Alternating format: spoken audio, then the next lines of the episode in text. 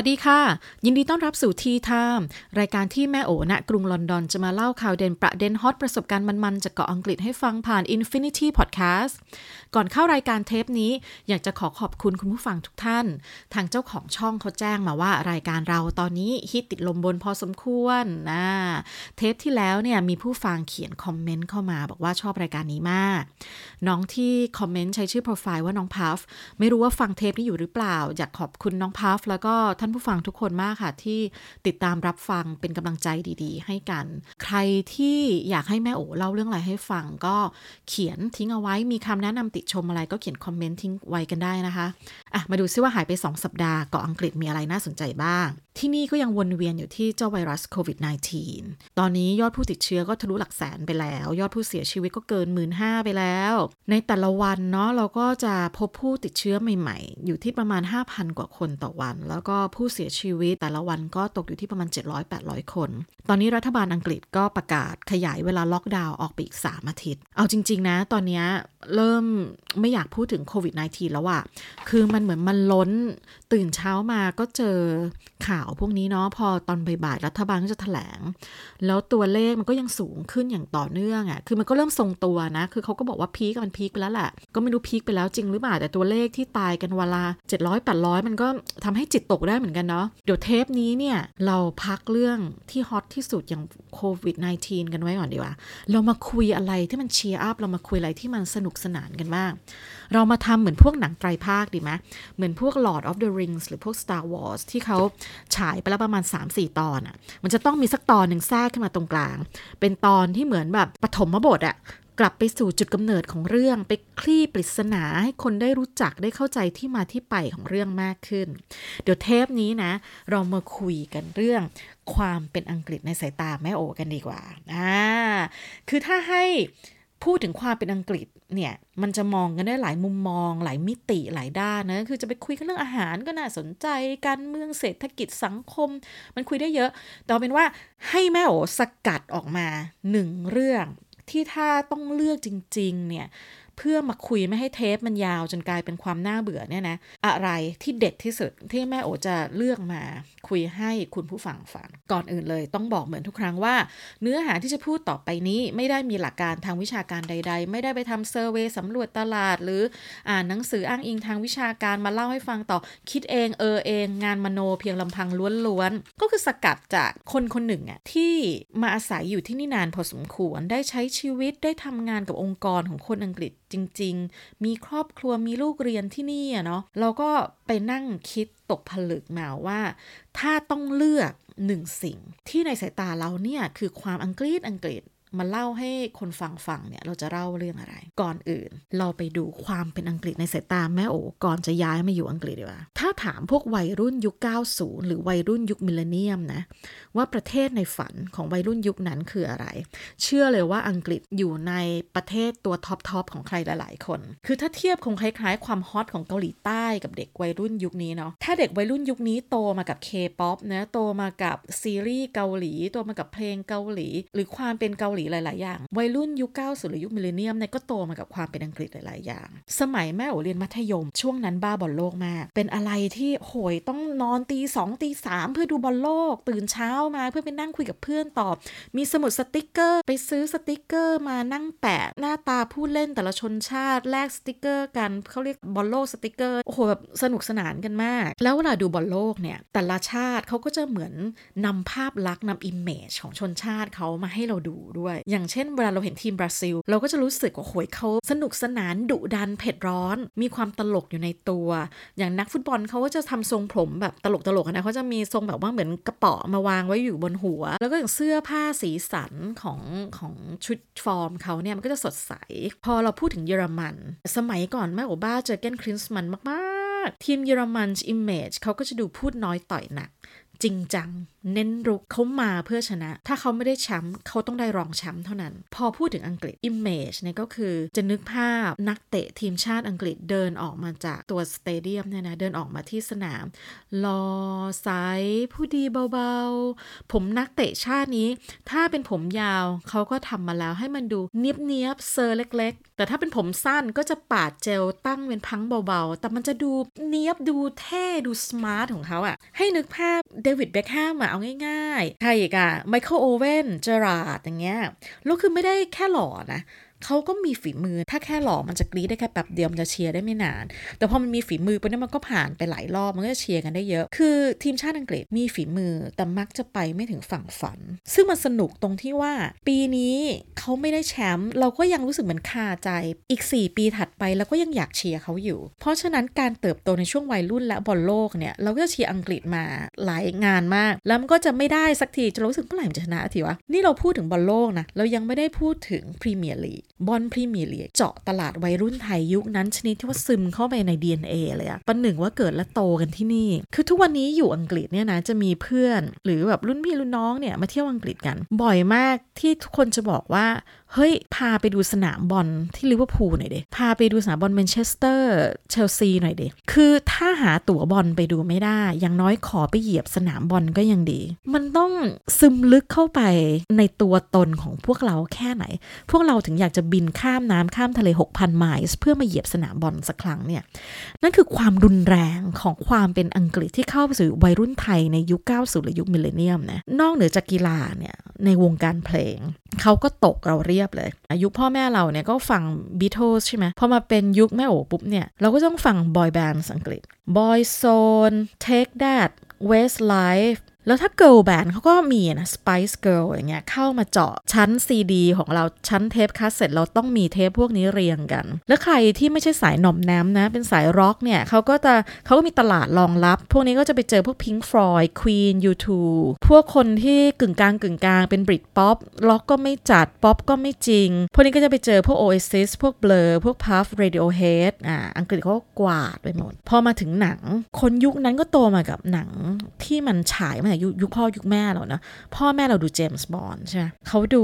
โรเจอร์มัวร์เป็นเจมส์บอนด์พอเราวัยรุ่นตอนต้นเนี่ยเขาก็จะใช้เราไปเช่าวิดีโอ เทปวิดีโอจากร้านเช่าวิดีโอ เด็กสมัยเนี้ยจะไม่คุ้นละ มันจะมีกระดาษแข็งๆนะหนึ่งแผ่นเขาจะใช้โปรแกรม Excel ง่ายๆ หรือไม่ก็จะ Word ง่ายๆเนี่ยมาตีช่องบางทีใช้ไม้บรรทัดปากกานั่นแหละขีดเป็นช่องเขาจะเขียนว่าเลขสมาชิกเท่านี้ วันนี้เช่าวิดีโอเจมส์บอนด์20 บาทดูได้ 7 วัน แล้วก็ถือกลับไปบ้านแม่ตำน้ำพริกเสร็จ เสียบวิดีโอเข้าไปในเครื่องเล่นวิดีโอ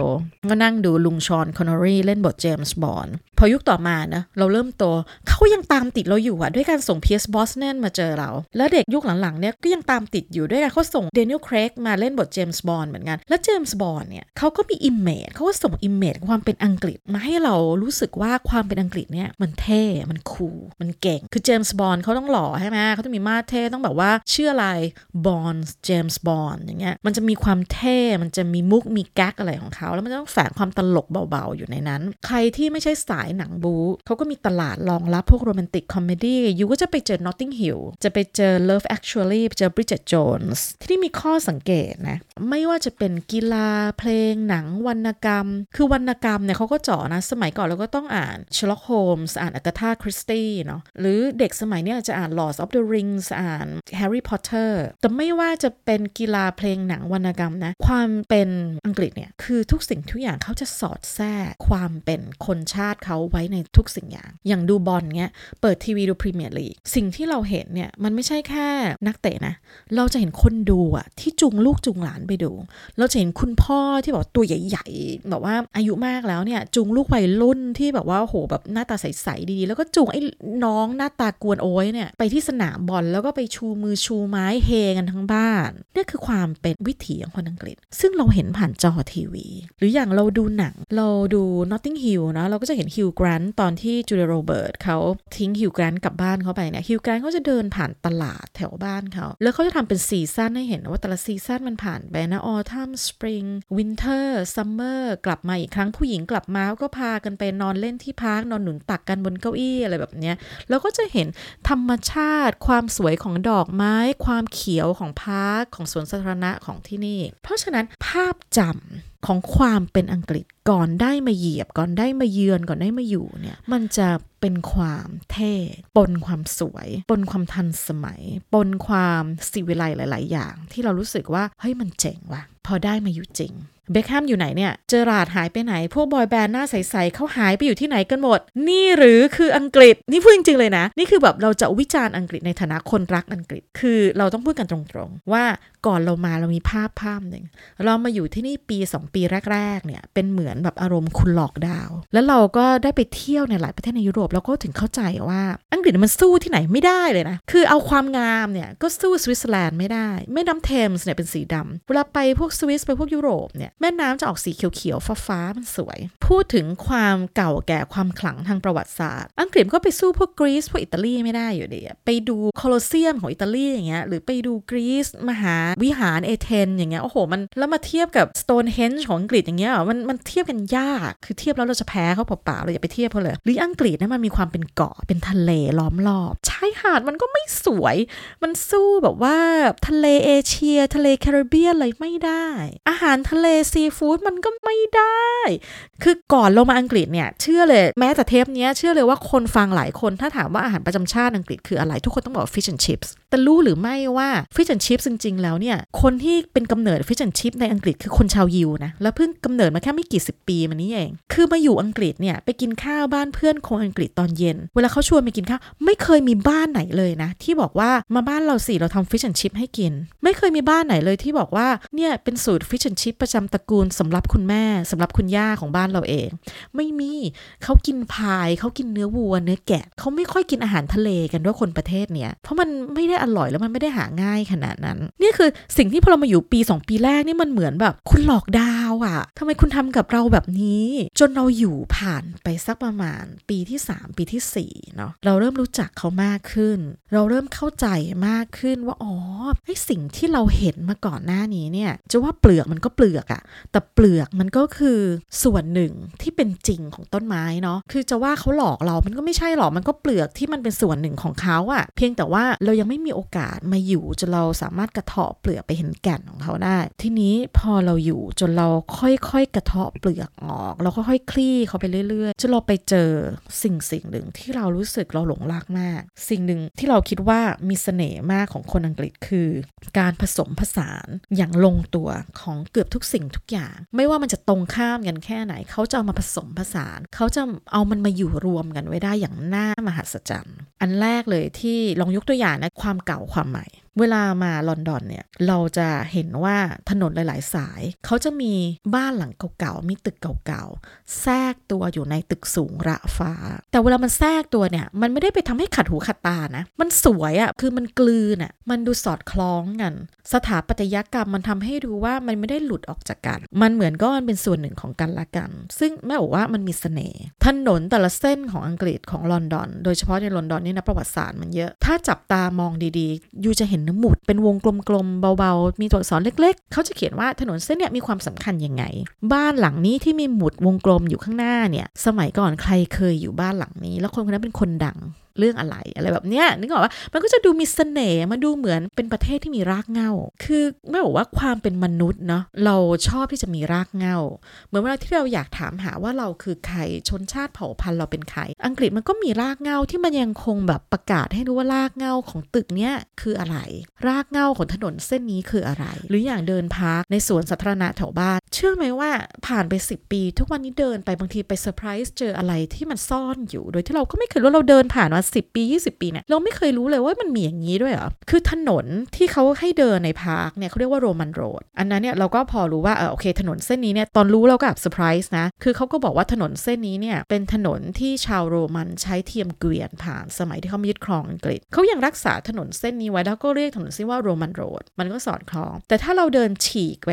เข้าป่าเข้าดงไปสักนิดแล้วเอาไม้เขี่ยๆดูเนี่ยบางทีเราอาจจะเห็นไอ้ก้อนหิน ที่มันล้อมวงกันอยู่ครึ่งวงกลมอะ่ะแล้วมันมีป้ายเหล็กแปะเอาไว้ว่า อันเนี้ยคือโรมันบาฟนะ มันเป็นเหมือนแบบหลักฐานทางโบราณคดีที่ซ่อนอยู่ในความทันสมัย ที่เราจะเห็นคนขี่จักรยานรุ่นใหม่ๆนี่หรอไหมขี่ผ่านไอ้ตรงเนี้ยมันสวยมันดูสอดคล้องมันดูกลมกลืน นอกจากนั้นเนี่ยที่นี่เนี่ยที่มันน่า Amazing มากเนี่ยคือเขาสามารถจะผสมผสานรากเหง้าของความความไม่เท่าเทียมกัน ให้อยู่กับโลกประชาธิปไตยที่ยึดความเท่าเทียม คือรากเหง้าแห่งความไม่เท่าเทียมของที่นี่เนี่ยถ้ายกตัวอย่างก็คือสถาบันกษัตริย์ อังกฤษเนี่ยเป็นประเทศที่สามารถมีสถาบันกษัตริย์ และประชาธิปไตยที่เน้นความเท่าเทียมกันของคนเนี่ยมันเอามาอยู่รวมกันได้ มันอยู่กันรอดอะ่ะมันไม่ใช่รอดแค่ ขอไปทีมันรอดในลักษณะที่ว่ามันไม่อึดอัดซึ่งกันและกัน จะเล่าให้ฟัง คือเวลาเราพูดถึงสถาบันกษัตริย์ แน่นอนว่าประชาธิปไตยมันเพิ่งเกิด คือก่อนหน้านี้เนี่ยในหลาย ๆ ชาติเขาก็มีสถาบันกษัตริย์ของเขา สิ่งหนึ่งที่มัน represent เนี่ยสถาบันกษัตริย์เขา represent อำนาจ ความไม่เท่าเทียม แน่นอนสมัยก่อนมันไอ้คำว่าความเท่าเทียมมันมันเพิ่งมาเกิดขึ้นนะเนาะเวลาเราคุยเรื่องพวกนี้เราต้องเข้าใจบริบทมันนิดหนึ่งคือเขามีความยิ่งใหญ่ของความเป็นสถาบันกษัตริย์ในยุคจักรวรรดินิยมเนี่ยอังกฤษมันยิ่งใหญ่มันเข้าคลองไปทั่วโลกครึ่งโลก คือเขามีความยิ่งใหญ่ตรงนี้อยู่ มันประวัติศาสตร์ที่เขาเองก็ภูมิใจของเขาเบาๆ แต่แน่นอนว่าการเวลาเปลี่ยนเขาต่อสู้กันมาอย่างหนัก เพื่อให้คนของประเทศนี้เนี่ยเชื่อในเรื่องความเท่าเทียม แล้วทุกวันนี้เขาก็ยึดมั่นในความเท่าเทียมสูงมาก คือ freedom of speech หรือแม้แต่การไปทำงานอย่างเงี้ยคือกฎหมายแรงงานเขาก็สูงอยู่จะไปกดขี่แรงงาน เห็นคนขายของหรือคนทำงานบ้านเป็นเสมือนไพร่มันไม่ได้ ที่นี่เขาหนักมากเรื่องพวกนี้ แต่เชื่อไหมว่าไอ้สิ่งเหล่านี้มันอยู่รวมกันได้เขาผ่านประวัติศาสตร์บางอย่างที่มันทำให้อยู่รวมกันได้ ตัวอย่างใครฟังแล้วอาจจะแบบว่าไม่เห็นภาพ เดี๋ยวหมดเทปนี้นะ ลองไปเปิด YouTube แล้วไปดูพิธีเปิดลอนดอนโอลิมปิกปี 2012 เราจะเห็นเดนิเอลเครกเล่นบทเจมส์บอนด์นั่งรถแท็กซี่ลอนดอนแท็กซี่เนี่ยแหละ ไปรับ Queen ที่วัง Queen เล่นเองเลย Queen ตัวจริงเสียงจริงนี่แหละ เดินพร้อมเดนิเอลเครกไปขึ้นเฮลิคอปเตอร์ แล้วเฮลิคอปเตอร์เขาก็จะผ่านแลนด์มาร์คสำคัญของลอนดอนเขาก็จะผ่าน London Eyeซ์จะผ่าน Tower Bridge แล้วเขาก็จะมาอยู่เหนือ stadium ที่ใช้เปิดโอลิมปิก ทีนี้ตัว stand-in นะเขาก็ทำเป็น Queen นั่นแหละกระโดดร่มลงมา พอลงมาปุ๊บกล้องก็ตัดไปที่ Queen เดินออกมาจาก stadium จริงๆ Queen ก็เดินออกมาโบกไม้โบกมือธรรมดา คือมันไม่ต้องย้อนกลับไปในยุคสมัยที่ว่าโหจะต้องเปิดเพลง เป็นเพลงของวังหรือว่าต้องแบบ คือมันประหลาดมากที่มันไม่จำเป็นต้องทำให้มันขลังในแบบเก่า มันคือเอาความเก่ามาเล่นกับความใหม่ แต่ปรากฏว่าไปย้อนดูไปดู YouTube เลยรับรองว่าหลายคนจะชอบ แล้วมันขลังในแบบของเขาอะ่ะ มันขลังในความขลังที่ว่ามันคิดได้เนอะแล้วมันขลังที่ว่ามันดูกลมกลืนอะเดนิเอลเครกเจมส์บอนด์รุ่นใหม่ยุคใหม่ใส่สูทเดินแบบว่ากากันแก่นเซี้ยวไปรับ Queen มาขึ้น ฮ.อย่างเงี้ยโหมันมันได้ หรือเมื่อ2อสวันที่ผ่านมาเนี่ย Prince วิลเลียมเนาะหลาน Queen เขา raise funding ช่วยเหลือกลุ่ม charityเล็กๆ ในชุมชนเนี่ยให้ไปช่วยเหลือคนที่เดือดร้อนจากเจ้าพิษไวรัสโควิด -19 ทีนี้เขาไม่สามารถจะไปคุยกันเองได้นะเขาก็เลยซูมคุยกับ พออ charity กลุ่มต่างๆ เราก็จะเห็นภาพครึ่งจอเป็น Prince William ใส่เสื้อเชิ้ตปลดกระดุม อีกครึ่งจอเนี่ยก็เป็นพออ charity ใส่เสื้อแขนกุด ไม่ใช่แค่แขนกุดธรรมดานะสายสปาเกตตี้สีดำฉากหลังของเจ๊คนนั้นเป็นฝูงแกะเดินผ่านแบะแบะแบะเขาคุยกันถามก็ฮัลโหลเป็นไงบ้างอ่ายูทำงานโอเคไหมยูมีอะไรอันนี้งบที่ลงไปได้ช่วยเหลืออะไรไหมเขาก็รายงานว่าขอบคุณมากนะเออเนี่ยงบมันก็ลงมาช่วยนู่นนั่นนี่ได้ พอเสร็จก็บายบายกัน เนี่ยเรากำลังดูฝั่งซ้ายคือรัชทายาทที่จะครองล่าต่อจากควีนฝั่งขวาคือเจ้คนหนึ่งที่ทำงานพอชาริตี้ซึ่งถ้าเรามองว่าคนสองคนนี้เนี่ยชนชั้นทางสังคมไม่เท่ากัน คือความไม่เท่ากันมันยังมีอยู่นึกออกปะคนหนึ่งเป็นรัชทายาทคนหนึ่ง แต่พอเราดูปุ๊บเนี่ย มันกลับทำให้เรารู้สึกคนสองคนนี้ในความที่เกิดมาไม่เท่ากันน่ะเขาคุยผ่านจอสี่เหลี่ยมเล็ก ๆ อย่างเท่าเทียมกัน เนี่ยคือเสน่ห์ เป็นเสน่ห์ของอังกฤษ ที่เขาทำได้อะคือมันในหลายประเทศเนี่ยลากเงาเขาก็มีนะ มีระบบกษัตริย์มีอะไรพวกนี้แต่ในหลายประเทศพอมันไปขัดไปแย้งกับอุดมการใหม่ ๆ ของคนยุคใหม่เนี่ยเขาก็ตัดออกไปเลย คือมันแย้งกันอยู่อะพอมันแย้งกันอยู่ มันไม่ควรจะมาอยู่ด้วยกัน ก็ตัดออกไป ก็กลายเป็นประวัติศาสตร์ที่อยู่ในหนังสือเรียน แต่ที่นี่เนี่ยมันย้อนแย้ง แต่เขากลับทำให้มันอยู่แล้วมัน believable คือมันทำให้เชื่อถือได้ว่าอุดมการณ์ของคนรุ่นใหม่ที่ยึดมั่นถือมั่นในเรื่องความเท่าเทียมกันของมนุษย์เนี่ยมันยังมีอยู่ มันอยู่ตรงนั้นมันอยู่ตรงกลาง แม้ว่าคนสองคนนี้เนี่ยจะมีศักดินาที่ไม่เท่ากัน ทีนี้อีกตัวอย่างหนึ่งที่คิดว่าน่าสนใจสำหรับการผสมผสานนะ อย่างแม่โอเป็นคนชอบ Sherlock Holmes ชอบมาก สมัยอยู่เมืองไทยเนี่ยเก็บเงินซื้อหนังสือ Sherlock Holmesรุ่นที่สันหนังสือถ้าเอามาเรียงกันแต่ละตอนเนี่ยจะเรียงกันเป็นรูปหน้า Sherlock อ่าอันนั้นบอกว่าผมจำไม่ได้ classic set ซื้อมาอ่านแล้วอ่านทุกเล่มนะ ไม่ใช่ซื้อมาแล้วประดับห้องเฉยๆซื้อมาอ่านอ่านจริงจังอ่านทุกเล่ม แล้วตอนมาอยู่ที่นี่ก็ซื้อฉบับเวอร์ชันภาษาอังกฤษมาอ่านด้วย ที่จะพูดเนี่ยไม่ใช่อะไรจะบอกว่าเป็นแฟนตัวยง แล้วพอมาดู Sherlock Holmes เวอร์ชันล่าสุดของ BBC เป็น Sherlock Holmes ในโลกสมัยใหม่ Sherlock Holmes WhatsApp คุยกับวัตสันอ่า